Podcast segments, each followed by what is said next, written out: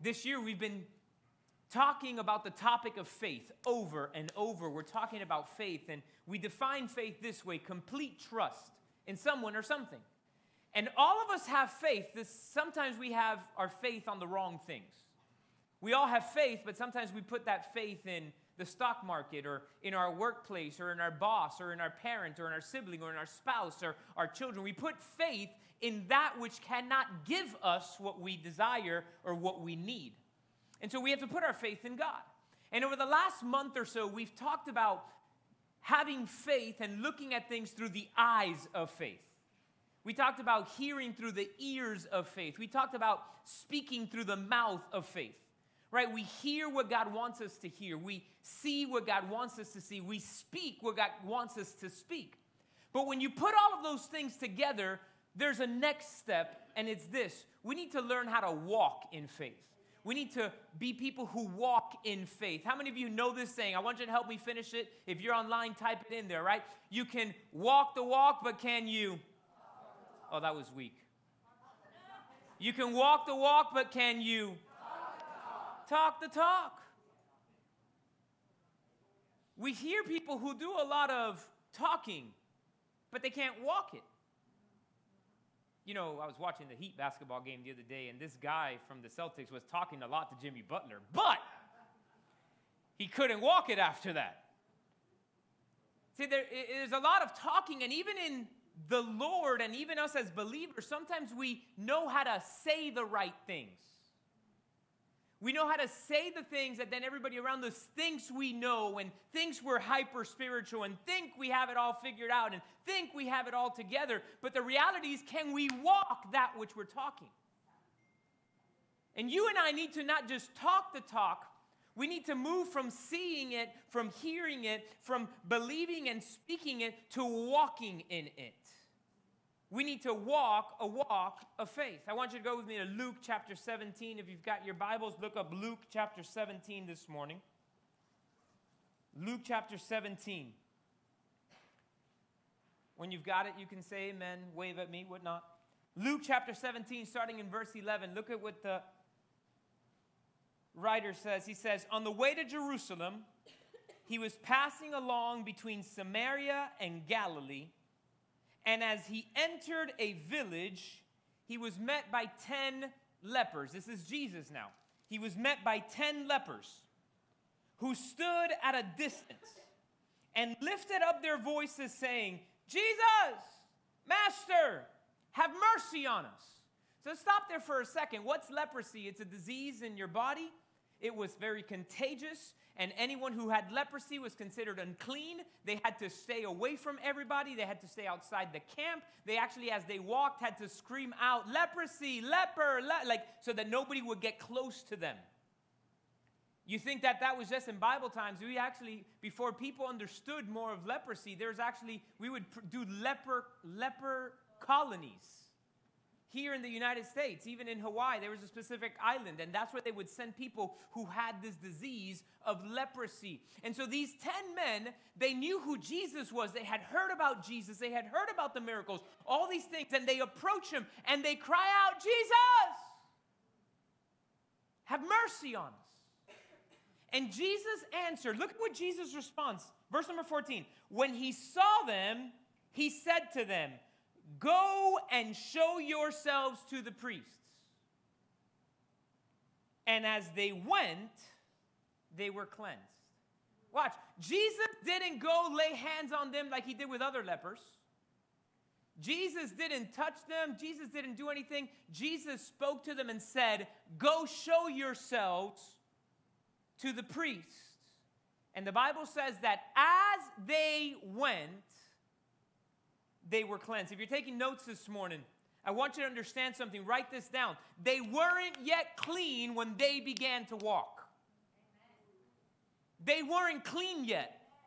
What did the law say? The law of Moses, the Mosaic law, that which they lived by. It said that if you had leprosy, once you went through the process and you were then clean, you had to go to the priest. The priest would check you out and say, All right, you're good. Go do your sacrifice. You can go back into the general population of people. So Jesus tells them, go fulfill the requirement, but at the moment that Jesus said it, they weren't clean yet, but they still began to walk. Many times, you and I, we have this mindset when I get it figured out, then I'll go to God. We have the mindset when I get it all together, oh, I can't go to God yet. I, I, am too bad, or I'm a sinner, or I did this, or I did that. But the reality is this you and I can never be good enough. We can never be enough. We have to begin to walk, and as we go, we will receive.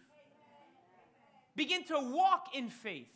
Begin to walk toward that which we are believing for. I want you to write this down. Walking in faith requires obedience. Walking in faith requires obedience. These 10 lepers, again, they didn't have their miracle, they weren't cleansed yet. But at the word of Jesus, they started to walk. And the entire Bible is full of this faith like that. Right? Like I, one of my favorite ones is Peter. When he comes up to Jesus one day and he's like, Jesus, they're telling us that we got to pay the tax.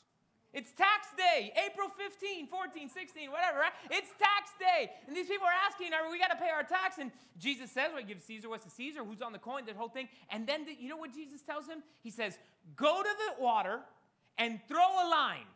And the fish that comes out is going to have a coin in its mouth. That's pretty gnarly. And you know what Peter did? He didn't go to the bank, to the ATM machine, and take out a coin. He got the fishing rod and started walking to the lake, threw the line, reeled it in, and there was a coin in the mouth. He received it as he acted and began to walk. How about when we celebrate Passover? We celebrated Easter just a few, about a month and a half ago or whatnot. And, and we talk on Palm Sunday when Jesus comes in riding on the donkey. Y'all remember that story? How about the disciples that were told by Jesus, Go into the next town, and when you walk in there, there's gonna be a donkey. It's gonna be tied. It's a baby donkey. Nobody has ever written on it. Untie it and bring it here. The disciples didn't say, Jesus, where's the valet ticket? The disciples didn't say, Well, who do I talk to? What's the guy's name? No, what did they do? At the word of Jesus, they started walking towards the town and found the donkey. When, when, Peter's on the boat and Jesus like, hey, had you catch any? He's like, no, we didn't catch any. He says, throw the net on the other side. Peter says, all night long we've been fishing and didn't catch anything but at your word. Notice that the obedience to begin to walk out what Jesus said is what activated the miracle. And you and I, it's not when it's fine, when it's perfect, when we've worked on ourselves, is at the word of Jesus that we begin to walk towards the promise. Is at the word of Jesus that we begin to walk towards the miracle. See, I wrote this thought down. Walking in faith is not based on what we see or on how we feel. It's not based on what we see, is not based on how we feel. Let's go back to these 10 lepers again. Jesus looks at them when, when, when they say, Have mercy on us. Jesus looks at them, and what did he say? Go show yourselves. They look down, probably. You know, do I still have? Oh, I've still got leprosy on my chest. I still got leprosy on my leg. Did it? I don't know if leprosy itches. I don't know if they were itchy. I don't know what was happening, but I know this. It says that as they started going, as they went, they received the healing. And we can't go by what we feel. We don't always feel like it, do we? Come on, parents. Your kid wake up in the morning and say, I don't want to go to school today. I don't feel like it. Boy, you're going to school today. Now let's talk about us for a morning. We woke up in the morning, I'm like, I don't want to go to work today. Anybody feel that before? Anybody? Be honest now. We won't show the video to your boss. Wake up in the morning, it's like, I don't want to go to work today. Pastor, have you felt that? Yes. Get up in the morning, ah, this person's on my docket for today. But every time I meet with them, they don't listen to what the Word of God has said. I don't want to meet with them. No, like, I'm just being real, right? Like, I had to, sometimes I don't want to. I had a pastor buddy that asked, asked me the day, he's like, you know, you, you've been pastoring a long time. Have you ever felt like not wanting? I was like, yes. have you ever felt? I was like, absolutely, I have. There's been moments where I'm like, God, I'll serve you no matter what. I, I would be an amazing small group leader, kids ministry worker, just plugged into the local church. But that's not my calling. So I don't walk in what I feel like doing. I don't walk in what's comfortable. You know what would have been comfortable staying in corporate America? That would have been comfortable. That would have been that was easy. You know how easy it was for me to walk into a classroom and train teachers how to use the technology room? That was easy. Jump on a plane, fly to different states, and go into their classroom, teach the class, do the thing. That was easy. Pastoring isn't. So sometimes I wake up, I was like, ah, I gotta go to work today. But then God says, yeah, yeah, yeah, but but there's an impact happening. Lives are being changed. Generations are being changed because a dad that is now serving Jesus is to have boys that serve Jesus, who's to have grandkids that serve Jesus, and there's an impact that's happening. So when you and I don't feel like it, but we get up and begin to walk in faith, the promise and the blessings come in. But we got to get up and walk. We got to get up and walk. As we walk in faith, we walk into the promise. See, we talked about the eyes of faith, the ears of faith, the mouth of faith. And those things, when we begin then to walk it, propels us to receive what we're believing for. I want you to go with me for a second to Genesis chapter 13. I apologize, media team. I didn't tell you to put it in there, but you guys are quick. I know you'll get it there. Genesis chapter 13. no pressure. Genesis chapter 13, we find Abraham and Lot, and um, they were having all kinds of issues. And then Abraham and Lot, they separate because they, they, just, the land couldn't sustain them both. And Abraham, who had received the promise from God, he, he, he tells Lot, hey, pick where you want. You want to go left? I'll go right. You go right, I'll go left. But it's time to part ways. And after they part ways, chapter 13, verse number 14, look at what God says to Abram. After Lot had separated from him, he said, Lift up your eyes and look from the place where you are, north, south, east, and west. For all the land that you see, I will give to you and to your offspring forever. Watch. Look in this natural eyes to the spiritual thing that I'm promising you, is what God is basically telling him. Then he continues to say, I will make your offspring as the dust of the earth, so that if one can count the dust of the earth, your offspring can also be counted. And look at verse 17, underline it. Arise, walk through the length and the breadth of the land, for I will give it to you. This is what God told Abram. Get up and walk the land that I'm giving to your great, great, great, great grandchildren. Because as you continue to read in Genesis, it says that God tells him, Your 400 years later, this is when they're going to get the land I'm promising you.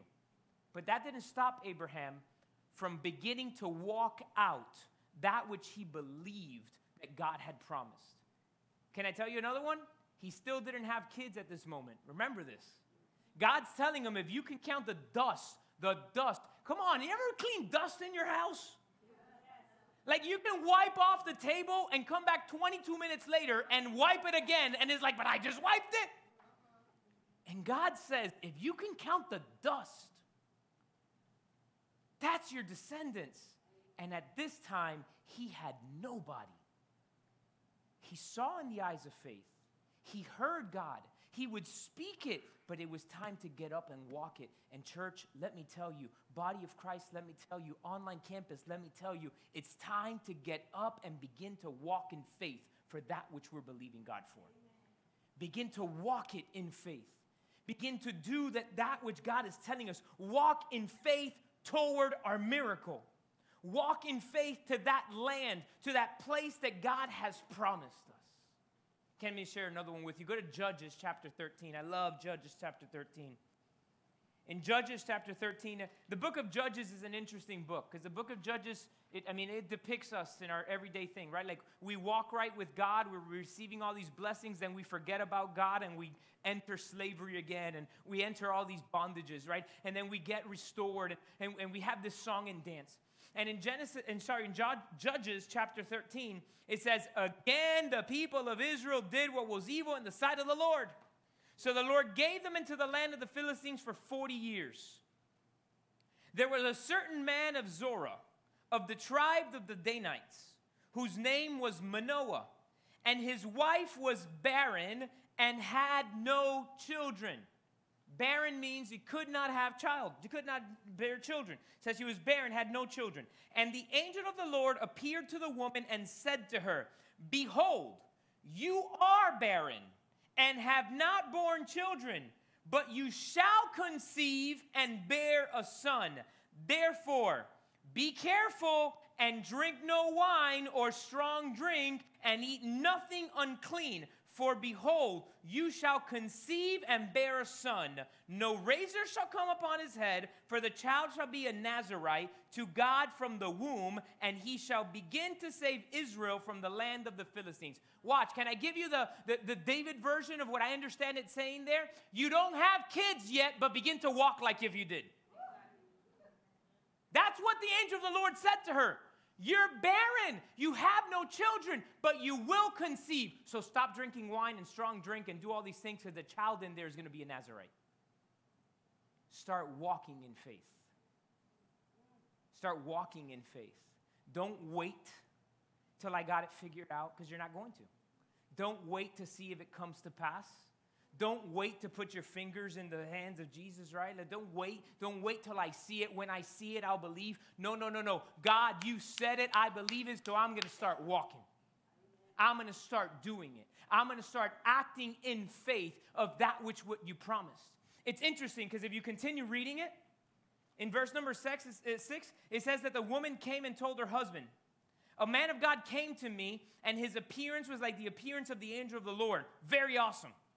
I did not ask him where he was from. He did not tell me his name, but he said to me, Behold, you shall conceive and bear a son. So then, drink no wine or strong drink, eat nothing unclean, for the child shall be a Nazarite to God from the womb to the day of his death. Verse number eight. Then Manoah prayed and said, God, I need confirmation. That's not what he did. Manoah didn't look at God and say, Oh, I don't know if my wife heard of the Lord or not. No, look at Manoah's words. Look at Manoah's prayer, verse number eight. He prayed and said, Oh Lord, please let the man of God whom you said come again and teach us what we are to do with the child who will be born. He immediately confessed with his words, believing what the wife had received from the angel. And it wasn't, let me hear it from the angel, it was, let him come again to teach me how I'm supposed to treat this child. It was a prophetic declaration of prayer. And then it says, God listened to the voice of Manoah. The angel came again to the woman, and she sat at the field. Manoah, her husband, was not with her. So the woman ran quickly and told her husband, Behold, the man who came to me the other day has appeared. And Manoah arose and went after his wife and came to the man and said to him, Are you the man who spoke to this woman? He said, I am. And Manoah said, Now, when your words come true, what is to be the child's manner of life and what is his mission. Manoah immediately started walking in faith because his wife had heard from God. That's another whole preaching we can get into. Because God speaks to all of us. Husband and wives, you guys got to be on, we got to be on the same page. God speaks to my wife, God speaks to me, God speaks to both of us, but we got to be on the same page. He immediately began to walk out what her, his wife had received, the word she had received. And the word to that, the, the, the angel of the Lord that had come was not, hey, so is this happening? His words were this when it happens, what do I got to do? And he begins to again give him and teach him. And this is what I want us to understand. This is what I want us to make sure we grab. Walking in faith is walking as if we already are. Walking in faith is walking as if we already are. You're believing for that promotion, Start walking as if you already have it. You're believing for that next thing, you're believing for your spouse. Start behaving like if you were married. You're believing for the next, like, what are you believing for? You're believing for children, you and your husband, or you and your wife, you're believing for children. Start acting like if you were already pregnant. Start doing it. If, if you've ever been pregnant, ladies, if you have ever been the husband of a wife who's pregnant and you're living with them, there's this phase that women call the nesting phase, right? You're pregnant, and as you're getting closer to the due date, you, you, you start getting everything ready. You, you got to make sure the room is ready, and the crib is ready, and the clothes is ready, and the this is ready. We're, we're getting everything ready. You are already preparing everything for when you bring that baby home. And, church, let me tell you, we have been given a vision and a mission from God, each and every one of us. And God has says, You have conceived this vision, you have been given this mission. You have to begin, you and I, both of us, have to begin to walk and live a life as if we already had it. Begin to live a life as if we already were. Don't wait. Don't wait. Don't try to fix it on your own. Don't try to take it upon yourself. It's God, what do you want me to do? And I'm going to begin to walk it out. And guess what? It's not only going to be a blessing to you and an impact to you, but to the generations that come after you. It's going to be a, a, blessing to your children, your grandchildren, your great grandchildren, even ones that you never meet. What Abraham walked, the land that Abraham walked, it wasn't for him, it wasn't for his son Isaac, and it wasn't for, uh, for, for Jacob, it wasn't for him, it was for the great great grandchildren who walked into the land. And you and I, the decisions we make today impact generations to come the decisions that we make to follow God or the decisions that we make to push Him to the side. Can't tell you, can I speak to the dads for a minute? And men who are going to become dads? It is imperative that we give the example of what it is to pursue and follow God because our children are going to do what they see us do. It is imperative. I was talking to somebody the other day and she, she said something, she, she, Patty and I were there, and, and she mentioned something, and, and she was like, um, you know, I, I, sorry, I just, I want to share this little thing, and, and, and they gave us uh, kind of like a piece of advice, and they're like, I'm sorry, I didn't mean to like, you know, like overstep, and I was like, no, no, no, no, you're the type of person I want advice from, because you got kids who are grown-ups and love Jesus and serve Jesus. I want to hear from you. Who are we listening to, and are we then walking it out? Who is it that we're connected with? And are we walking in faith? Are we walking in faith or are we being dragged back because the people are around us are telling us everything that's going to go wrong with the vision, everything that's going to go wrong with the mission? Who are we surrounded with? What are we speaking? What are we seeing? What are we hearing? But, church, it's time to get up put big pants on and begin to walk in faith, believing that what God promised is true. So we ask ourselves this question God, what have you said? What do I need to start walking? How do I start walking out this faith? Worship team, you can start coming to the altar. What do I need to do to walk this out? God, what have you instructed me to do? Right? We look at all these different examples. The lepers were told to walk to the priest and show themselves and they began to walk. Peter was told to go cast a rod, and the provision would come. At another point, he was told to throw a net. The other disciples were told to walk to the next city and they would find the donkey. What has God asked you or me to do? And the question is, are we willing to start walking towards it? Because as you and I begin to walk, it says that as they went. You know, we can very easily look at circumstances and say, but hold on a second. The other leper that came to Jesus and said, Lord, if you're willing, I will be made whole. Jesus just looked at him and said, I'm willing, be made whole. And he was instantly clean. We see the woman with the issue of blood. Jesus didn't even touch her. She made her way and touched him and received her healing. So why did these guys have to walk and begin to walk to receive it? See, I don't know that answer, but I know this walking in faith activates it. But if I look and compare and say, oh, but, but this person, this is what they did, that must be the, that's the secret sauce. That's the thing. No, no, no, no, no. The secret sauce is obeying what God tells you to do. Did God tell you to do X, Y, or Z? If he didn't tell you to do that, then you're doing it in disobedience, not in faith. But if God told you, jump four times, don't jump five, don't jump three, jump four. Right? What happened when Naaman, full of leprosy, goes to the prophet? And the prophet looks at him and says, this actually doesn't even look at him. The prophet sends a messenger that says, Hey, go get in the river, dip, dip in the river seven times. And Naaman, what did he say? Ah, the rivers, the rivers of Samaria are so much better than the ones here. These are nasty, these are dirty. And he didn't even come out and talk to me. I thought he was going to come out and like wave his hand, throw some pixie dust, I don't know, and now I was going to get my healing. And, and, and, and, and, and, and his servant looks at him and says, Hey, wait a second. If he had told you to do something grand, wouldn't you have done it? How about this that was so simple? Just go dip in the river seven times. See, that, that stops us sometimes because we think, oh, it has to be this grand gesture for me to receive the faith. No, no, no, no, no. It's not a grand gesture, it's obedience. Watch now. You're praying for that prodigal son or daughter. Every night at dinner, set a placemat. Walk it out.